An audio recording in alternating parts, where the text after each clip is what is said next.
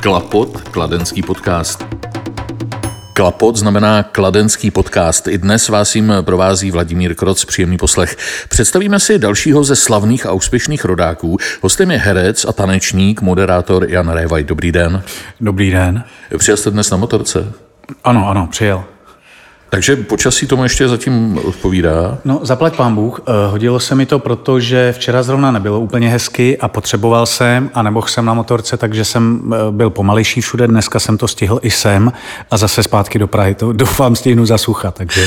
Jestli vám něco závidím, tak jsou to toulky s Pavlem Liškou na motorkách při natáčení seriálu Vandráci. Já vím, že je to hlavně práce, ale člověk si přece jenom tu motorku asi i užije. Co vás napadlo vydat se s motorkami na Papuu-Novou Guineu? Je tam dost sízných terénů? Tak postupně. Papua-Nová Guinea vznikla proto, protože když jsme naší první vandráckou cestu směřovali do Střední Ameriky, tak jsme se trošku opřeli, nebo víceméně radili jsme se a získávali nějaké informace od vlastně největšího cestovatele, kterého jsme mohli v tu dobu oslovit, a tím byl Miloslav Stingl. Hmm. A on nám dal i pár úkolů, je rád, vlastně nám dali tipy, na který jsme se neptali vůbec, protože on je velký milovník žen, že jo, takže... Nám říkal, chlapi, budete tam tři, tři, tři měsíce, kdyby to na vás přišlo, tak ne, že budete lupat tady ve vesnicích, tam vás zabijou, musíte do měst. No ale my jsme se městům vyhybali hlavně, že jo. Takže od něj jsme si vlastně vzali mm, pár informací a poté, co jsme se vrátili ze Střední Ameriky a tápali jsme, kam bychom jeli, jsme se ho ptali, kam by on rád ještě jedl, kdyby mohl. No a on právě zmínil tu Papuu. Mm. Zmínil, že Papua pro něj a vůbec ta Oceánie, Šalomunovy ostrovy a Bismarckovo moře a všechno tam okolo vlastně pro něj byla nejsrdečnější záležitost a strašně rád se tam vracel. A než jsme my stačili odjet, tak on nám umřel vlastně, tak jsme se rozhodli, že ho tam vezmeme zpátky, že mu splníme ten jeho sen. Jak jste to udělali? Vzali jsme ho tam... Já nechci moc prozrazovat, protože diváci to, nebo posluchači to potom uvidí ve filmu, ale vzali jsme ho tam vlastně, to můžu říct, fol, formou uh, loutky. Mm-hmm. Jelikož my jsme tam těm dětem uh, papuánským a nejen dětem hráli loutkový divadlo a byl to vlastně příběh o Miloslavu Stinglovi. Já jsem právě, mě to vrtalo hlavou, proč jste s prominutím táhl k protinožcům loutkové divadlo, tak to je to vysvětlení. Ptal bych se na to i proto, že jste museli kvůli tomu platit nadváhu, tuším, letadle. No nejenom nadváhu, no, bylo, na začátku to bylo takový všechno trošku složitý. Samozřejmě platili jsme nadváhu, ale nevěděli jsme to, že kdybychom bývali věděli, že budeme mít nadváhu, že si můžeme zažádat nebo nahlásit tu mm-hmm. nadváhu a tudíž bychom platili míň. Nestalo se tak, takže jsme platili skutečně za kilo nějakou tisícovku, takže dohromady čtyřicet pět tisíc a odletěli jsme. Ale nám se jeden z těch dvou kufrů hracích, jedno bylo divadlo, který se otevřelo a bylo vlastně divadílko, a v druhém menším kufru byly veškeré rekvizity, tak nedorazilo do Port Moresby. Jo. Hmm. Takže my jsme spanikařili trošku, dělali jsme tam bordel na letišti, vypsali jsme nějaký papíry a do týdne se teda objevil ten kufr, že zůstal v Dubaji a za druhý týden nám dorazil. Takže to byla taková prekerka na začátek, co se týče toho divadla. No. Ocenila malá papuánčata české loutkové divadlo? Já doufám, že ano. Takhle, z těch reakcí si troufám říct, že ano. My jsme samozřejmě hráli, nebo tak jako jsme se jim to snažili prezentovat, jak anglicky, tak jsme do toho prokládali český slovíčka, který oni potom opakovali, aniž by věděli, co jsou.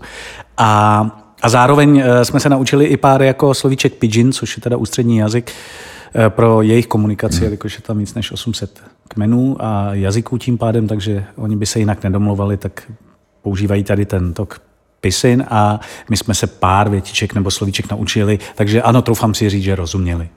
A ještě zpátky k té otázce na sízné terény na Papui. Já mám pocit, že dvacet kilometrů za Port Moresby už je jenom prales, který je neprůjezdný. Nevím, jestli to je dvacet, ale je to tak, ano. Je tam potom neprůjezdný prales, je tam dokonce jedna z nejznámějších trekových jako oblastí, která vlastně zlej vede až do Port Moresby a je to asi sedmidenní trek džunglí a tam se skutečně nedá jít jinak než pěšky. Nebo se potom musí přeletět do dalších měst, kde jsme teda zrovna jako byli my a my jsme startovali v Madangu. Ale co se týče těch cest, tak tam není zase tak málo. Pravda, jsou tři. Jedna nahoru, rovně, která se potom rozdvojí, jo? Ale dohromady to dá, dejme tomu, čtyři sta kilometrů. No a pak, když si odbočíte do hor, tak vždycky je někde nějaká, nevím, bych to nazval polňačkou. No. Velké dobrodružství? Velké dobrodružství. Kdy to uvidíme?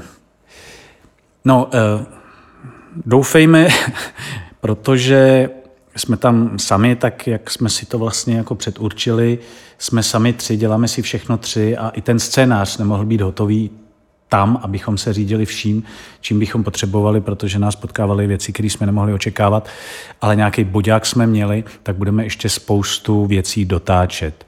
Hlavně co se týče toho divadýlka, ale vidět bychom to měli příští rok, ke konci roku. Uvažoval jste o tom, jestli vás... To fakt byly tři měsíce na Papuji? Ne, tři měsíce jsme byli ve Střední Americe. Tentokrát, tam jsme zjistili, že už tři měsíce spolu nevydržíme, že budou stačit dva. Takže to byly necelý dva měsíce. I tak dva měsíce je hodně, že vás těch pár týdnů nějakým způsobem, myslím osobně, změnilo. Přece jenom je to úplně jiný svět. Jako mě osobně, vzhledem jako...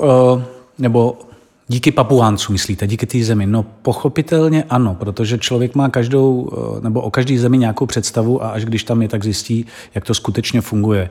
Opět jsme se přesvědčili, jak fungují předsudky, ať už od nás nebo od místních, protože všude funguje to, že tamhle, když se říká, že to je nebezpečný, tak to tam nebezpečný musí být a když tam přijedete, tak třeba není. Hmm. Jo. Ale změnilo mě to pouze... Ne, ne, pouze, já nevím, jak bych to nazval, abych zase říkal nějaký blbosti. Zkrátka člověk si uvědomí na místě, který je pro něj naprosto cizí, jak jinak lidé žijí, za jakých podmínek a jak se vlastně dá žít taky, než na to, co jsme zvyklí. Ale dejme tomu, že to z předchozích cest už nějak člověk navnímá a teď už to viděl zase v jiný barvě. Jako jo. Všeobecný, jako ať už, ať už věmový bůní, nebo spíš smradem, bordelem, vizuální, množstvím lidí, množstvím otázek a veškerý pozornosti, která je na vás vyvíjena neustále, tak je to, je to opět zase pro mě taková jakoby sebereflexe, do jaký míry člověk co ustojí. A ve chvíli, kdy už to jako přetéká, jak se má chovat, aby neurazil, aby, aby ne, nevytvořil konflikt, aby se choval nějak normálně. No. Takže jako v tomhle je, myslím, ten osobní rozvoj vždycky jako přínosem nějakým. No. Našli jste tam nějaké stopy po cestovateli Miroslavu Stinglovi, nebo nebyl čas je hledat? My jsme se snažili, jo. Ono je to dlouho už, co tam byl, naposledy v devadesátém šestém mám takový pocit, ale dojeli jsme na jeho místa, kde on třeba jako dál už se nedostal, tak dneska už se dostanete dál. Tak to jsme byli, ale já se snažím marně vzpomenout, jestli jsme skutečně narazili na někoho, třeba kdo by ho znal, ale tuším, že ne. Hledali jsme i tu dívku, kterou si omylem málem musel vzít, ale ta už samozřejmě nemusí být mezi živými. Pojďme si tady povídat o vašem rodišti. Jak často se vracíte do Kladna? Já, takhle, já, protože mám tady rodiče a bratra, tak vlastně uh, sem jezdíme v uvozovkách na návštěvy. Musím říct, že vlastně máma jezdí víc za náma, že jezdí jako za moučatama a my, když sem jedeme, tak sem jezdíme častěji v létě, protože máma má tady zahrádku, takže jezdíme spíš jako na zahrádku. A na Sítnou, kde jsem vyrůstal, si troufám říct, že to bude jednou za měsíc. A která místa nakladně máte rád? Já jsem hrozně, já se, já se jakoby přist... Těhuju, že čím jsem starší, tím jsem sentimentálnější. Mně se stačí projít e, nějakou ulicí a vybaví se mi různý vzpomínky a, a příhody a takhle mi jako to srdce tak vždycky jako se stáhne a mám představu, že musím potkat někoho, koho v tu dobu jsem tehdy znal. Většinou už nikoho nepotkám. Ale abych odpověděl, no tak je to asi to sletiště, hmm. kde jsem víceméně vyrůstal na jízdárně, protože jsem od malička utíkal ke koním. To sídliště Sítná asi taky, protože tam samozřejmě to bylo velký sídliště, čili hodně dětí, hodně kamarádů, údolí sítenský. No a pak takhle, když projíždíme tím Kladnem, tak si vždycky vzpomínám, kde jsem měl jako, jakou babu. No. Jak se to stane, že kluk z malého města, který se vyučí automechanikem, se vyšvihne mezi muzikálové hvězdy? To já nevím. To je náhoda, to je štěstí. To já jsem měl nějakou ambici asi v období, když jsem tancovával tady latinskoamerický tancování, nějaký společenský tanec, tak jsem furt někde poskakoval na diskotékách, tady jsem se předváděl asi. Muselo to být strašně trapný, když si to, když si to uvědomím zpětně. Ale ten pohyb mě skutečně bavil a tak jsem šel na nějaký konkurs do U N A. Tam mě teda ten Richard Hest vzal. No pak jsem začal Draculou a vlastně se to nabalovalo jedna věc za druhou. No. Takže jsem měl to štěstí, že se mi podařilo jako uh, nějak zakotvit potom v Praze a to už k té práci tak trošku jako je snažší. Znovu se rozběhl další díl nebo další série StarDance. Jaké bylo tam porotcovat? No, myslel jsem si, že to bude jako jednodušší. Jo. Jednak eh, prvně mě oslovili, jako jestli bych tam nešel tančit. A já pokorně říkám, teda já strašně rád půjdu samozřejmě. Jo. Dlouho jsem netancoval, ale já jsem ten společenský tanec dělal, aby to nebylo nefér vůči ostatním. A oni, ne, ne, ne, tam budou muzikáloví herci, co tancují, blablabla. A pak to dopadlo tak, že skutečně uh, jim to asi došlo, že bych to musel vyhrát. Nevím, já si dělám srandu. Ale že by to možná bylo nefér, tak, tak mi teda zavolali, že ne, že teda asi tancovat ne, ale jestli bych nešel do té poroty. A to jsem si nechal fakt větší čas na rozmyšlenou, protože já nikoho kritizovat, já to dělám tak nerad. Byť jsem velký kritik. Hlavně sebe. Ale... Tak, tak to bylo, tak jsem dlouho zvažoval, asi měsíc, až jsem si řekl, OK, tak já to zvládnu. Já to nějak se k tomu postavím, zkusím to nějak zvládnout. No a byl jsem tam čtyři roky a bylo to fajn, ale musím říct, tam když přijedete do toho studia číslo šest nebo osm, já teď nevím, jak se jmenuje, hned vám snafackuje tréma. Od všech. Tam je takový napětí, tam vlezete do toho sálu a všichni jsou v takovým jako, v takový křeči, že ani vás to úplně nemine, takže musím říct, že to nebylo jednoduchý. Muzikál Zpívání v dešti, jak velká to byla výzva teď znovu? Teď znovu, já jsem se na to hrozně těšil, že jsme to oprášili, protože je to klasika, je to známá klasika, je to pozitivní věc a já tím, že už vlastně se hejbu jenom na hokeji nebo na motorce, tak jsem si říkal, OK, no, tak uvidíme, co ty klouby ještě. Samozřejmě bolí to, bolí to, já nevím, prostě to bolí, ale baví mě to. Pravda je, že máma, když byla zase naposledy, tak mi říkala, Honzo, už to salto neskákej, už si starý. Já říkám, mami sakra, když to víš, jaký to je, nebo nevíš na jevišti, ale prostě ti to nedá, ti to nedá. No tak na posledním představení jsem skočil tak blbě to salto, že, že teď v sobotu už ho fakt skákat nebudu.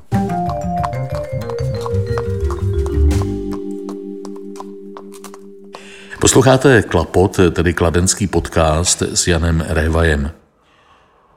Když se ocitnete v Číně, můžete jít jen tak po ulici, anebo jste tam megastar? Myslím díky historickému seriálu Poslední výzum, který vznikal v česko-čínské produkci a má pět set milionů diváků. To je nepředstavitelné. Jo, to ani nevím. No, no je to nepředstavitelný. Takhle, já jsem tam chodil po těch ulicích, sice tak nějak organizovaně, vždycky nás někam vzali, ale v době ještě, když nebyl na obraze ten seriál, takže, takže jestli tam, ale jo, dostával jsem fotky, jako že tam jsem na billboardech nebo, nebo jezdím po autobuse, jako v rámci fotografie toho projektu, takže být tam slavnej asi znamená hodně velký nějaký, jako co, opojení plus, nevím, pozornost, určitě, hmm. určitě. Je to sláva, kterou si ale nemůžete užít, nebo neužíváte? Nejde, to nejde. Byl jsem tam v jednom pořadu a tam jsem viděl ty organo, organizované aplauzy a smíchy a bylo to spíš trošku takový creepy. čtyřicet šest dílů, pořád se to natáčí? Ten seriál. Mluvíme o Last Visa? No. To je šest let stará věc. To už je hotový. Už je to, už je to, to už je hotový a odprezentovaný. Hmm. To je, myslím, že kdybych tam teď přijel, tak už mě zase nikdo nepozná. A čeká vás teď nějaká práce v zahraničí? V zahraničí ano, ano na Slovensku dotáčím, nebo dotáčím, tam se, u nás se točí, jak se to jmenuje, Bílá Labuť, Bílá Labuť, tak tam se točí Dunaj, nech se, mm-hmm. k vašim službám, takže to je, myslím, úplně stejný. A já tam jsem do toho naskočil někdy na jaře s tím, že by rádi ještě, abych se tam zase vrátil na chvilku, no, tak teď ano, v zahraničí budu točit chvilku. A jaké to bylo, pravda, tady před čtvrtstoletím, když jste si zahrál v akčním filmu s dcerou Bruce Leeho? Vladimíre, to byla největší satisfakce za můj život. To byl, no samozřejmě, protože to byl můj první film vůbec. Předtím Hele, filmem já začal Dracula, pak jsem dělal ve Vlasech, mezi tím skončilo U N A a byl jsem na konkurzu na Rebely. Tehdy se to mělo jmenovat Twist ještě. Nedopadlo to, protože nesehnali prachy. A na muzikálu Hair byla čínská produkce, nevím, kdo ji tam vzal tehdy, koukali a vytipovali si mě, asi kvůli typu pohybu, a jestli bych jim zahrál. Já jsem jim zahrál a ve chvíli, kdy jsem něco jako něco se zkoušel, a oni lpěli na bojových uměních, který jsem tady nakladně chodil na karate, tak jsem si něco pamatoval. A pak jsem se dozvěděl, že mě teda vzali do jedné té role z těch menších, hlavnějších, ale který jsou stále s těma hlavníma. A dozvěděl jsem se, že tam má hrát dcera Bruce Leeho. Tak jsem, no, no, já to neumím popsat dneska už, ale bylo to obrovský, protože Bruce Lee byl samozřejmě můj vzor a já jsem ho měl nakoukanýho, načtenýho, já nevím, všechno. A do toho tam byl další, další takováhle velká persona, byl Benny Urquidas, který hrál právě ve všech skoro filmech s tím Bruce Leem. A do toho hlavní postava Michael Wong, toho, když jsem viděl na kostýmce, tak jsem si říkal, no tak já nevím, já jsem asi vesno, to, ne, to je on. A vzpomněl jsem si, že to je herec, na kterýho já koukal ve dvanácti letech na V H S kách, tady na ty hongkongský nějaký akční filmy. Takže já mám husinu teď, když se o tom bavíme ještě. A čím jsou pro vás seriály? Namátkou třeba Sex O'Clock, ten byl, myslím, velmi příznivě hodnocený. To jsem rád, že jste začal tímhle, protože Sex O'Clock byl pro mě jeden z posledních a ještě mám další teda titul, který teprve půjde teď na obraz, na voju, z takových poctivých jako seriálů a protože ta doba jako už se konečně trošku hejbe k tý, nebo doufám teda, k větší kvalitě, tudíž k menšímu počtu dílů. Tohle je minisérie, kolik jich bylo, osm, šest, ani nevím. A tam je teda tudíž víc času jako na tu práci a víc práce s hercem a ten výsledek, doufám, je vidět. Já jsem si prošel spoustou seriálů od nekonečných po kratší i epizodnější postavy v pár dílech a snažím se je v sobě nechci říct uzavřít, ale, ale omezit. A ten seriál může být dobrý, pokud je na něj čas, jakýkoliv seriál. Musí být dobře napsaný, musí být dobře obsazený a dobře zrežírovaný. Takže myslím si, že Sex O'Clock v tomhle směru se povedl. Není to největší slabina české kinematografie vůbec scénáře, že je málo dobrých scénaristů? Já nevím, jestli to je otázka na mě tohle, ale uh, já si myslím, že jsou i docela šikovní. Nemusíme chodit daleko, Petr Kolečko napsal toho mraky a na začátku byl objev jako velice kvalitní, ale samozřejmě sklouzl do, do nějakého proudu, ne, nemůžu hodnotit, ani nevím proč, dělá toho hodně nebo, ne, nebo žánrově hodně, nevím. Takže ten kvalitní scénář si myslím se dá napsat, ale musí potom být na něj i čas na tu realizaci a mít ten support v těch financích na to, to dobře udělat. No. Teď jste divadelně doma, v divadle pod Palmovkou? Ne, ne, já jsem na volný noze. V divadle pod Palmovkou jsem byl, dejme tomu, od roku dva tisíce, nebo dva tisíce jedna do dva tisíce šest, pět. Takže to je pomalu dvacet let zpátky, kdy jsem byl v jediným svým angažmá. Prvně nejdřív na půl úvazku, ale pak jsem viděl, že ten tehdejší ředitel a režisér Petr Kracik mi dal, nechával docela prostor na to dělat věci i jinde, takže jsem si říkal, OK, tak půjdu na plný úvazek. No, ale pak se to trošku změnilo v to, že člověk zkrátka, když je v tom angažmá, tak má o to míň času nebo šanci dělat ty věci vedle a tak, tak se to přihodilo i mně, tak jsem... tak jsem odešel a bylo to velké utrpení, protože jsem nechtěl, bylo mi to líto a možná mi to i pár lidí neodpustilo, ale měl jsem to štěstí, že právě díky tomu, že jsem měl i tu práci ještě vedle, tak jsem mohl. Spousta kolegů by rádo třeba taky odešlo. No ale teď jste hodně zaměstnán, byť na volné noze. Jo, jo, jo. Tak, práce dost. Tak primárně jo, no. Já se snažím teď spíš jako si to tak jako už jako nebrat toho právě tolik, no. Tak nějak přiměřeně. A na kterou roli do divadla se těšíváte? Já se teď přiznám, že mám jenom dva tituly.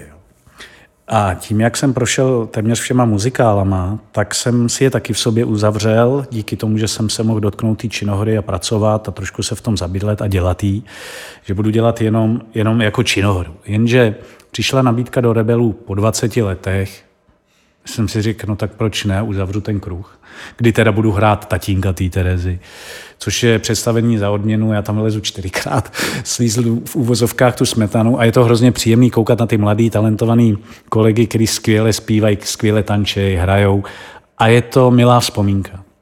Druhý je to zpívání v dešti, který se oprášilo a mám možnost se ještě trošku hejbat. Takže můžu, ano, můžu říct, že tady na tu roli Cosmo Browna, která mi dává hodně zabrat, teda co se týče jako fyzičky a pohybu, se těším vždycky, protože to je pozitivní a je to to.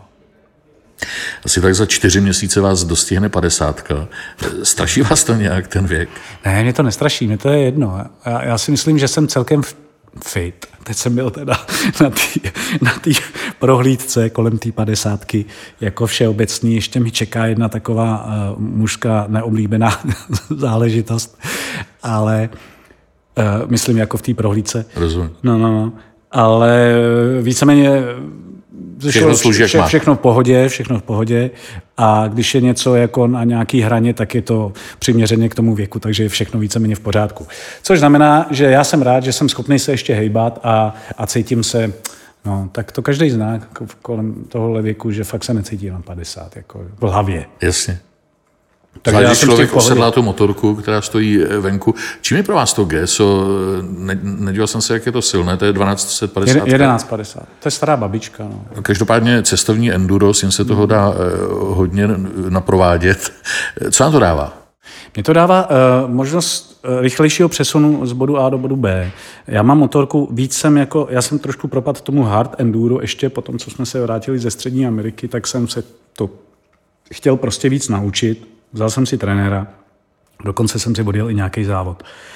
Takže pro mě motorka jako taková je, když si jdu zajezdit na určitý místo nebo do lesa nebo někam, kde se smí, na, na enduru. Tam se dál učím, tam si to užiju. G S O je pro mě jako auto, akorát teda jako na dvou kolech. No. Takže, a samozřejmě si ho užívám, samozřejmě, když jedu jako, tak je to jiný než v tom autě. No. G S O je ale taková srdcovka, protože to je první motorka, nebo respektive druhá, začal jsem ale Bavorákem, tohle je druhá Bavorák, byl jsem na ní ve Střední Americe, byl jsem na ní na Kavkaze, takže mám velký pouto s ní. Kam to bude příště? To je dobrá otázka, já nevím, ještě jako takhle. Ta Střední Amerika byla strašně bezvadná v tom, že jsme si mohli odbočit, kam jsme chtěli, přespat, kde jsme chtěli a nemuseli jsme moc přemýšlet. Papua, tam to nelze, tam to muselo být hodně pod dohledem organizovaný a, a, a lehce jako na pozoru. Ale myslím si, že jsme obsáhli takový dvě místa, který jako Střední Amerika, budiš, ale ta Papua, nevím, co víc bychom mohli ještě jako v pojetí filmovým nebo i dokumentárním, jako, tak jsme si řekli, jestli se třeba nepodíváme do Čech a na Slovensko. Že to projedeme. Uděláme čtyřiroční období, budeme navštěvovat lidi, který nikdo nezná, ale měl by je třeba znát. Nevíme, máme to v hlavě jenom tak jako, že a všemi e, možnými prostředky, že bychom se pohybovali. No, tak to prostě, zní, prostě to nějak vymyslet. To zní dobře. Když jste potřeba někoho na kufry, tak dejte vědět. Co byste zkázal kladeňákům? Hmm. Já tohle hrozně nerad dělám. Co bych vzkázal? Nic, já myslím, že se dá pracovat i jinde než na Kladně, i dál než na letišti, třeba možná i do Prahy se dá dojet. A ne vždycky je nutný uh, zůstávat doma. Ale neříkám to proto, aby kladeňáci vypadli z Kladna, to v žádném případě. Jenom ten všeobecný přehled je dobrý mít jako i dál než za hranice Kladna. No. Ale jinak samozřejmě vzkazuju, aby se tady krásně žilo. Myslím, že to město je stále furt krásně zelený a o to víc, když už něco tady ty velký korporáty nefungují, tak, tak ať se jim tady krásně žije. To byl zdejší rodák, herec a tanečník, moderátor Jan Révai. Děkuju. Naschledanou. Já, já, já můžu jenom takhle, já, já bych už škrtnul toho moderátora a tanečníka, jo, už bych zůstal u toho herce, já už, mě to, ne, už se do ničeho jiného nepouštím. No. Tak já myslím, že když řeknu Jan Révai, stejně všichni vědí. Tak pokud ano, tak děkuju. A já děkuju, naschledanou. Naschledanou.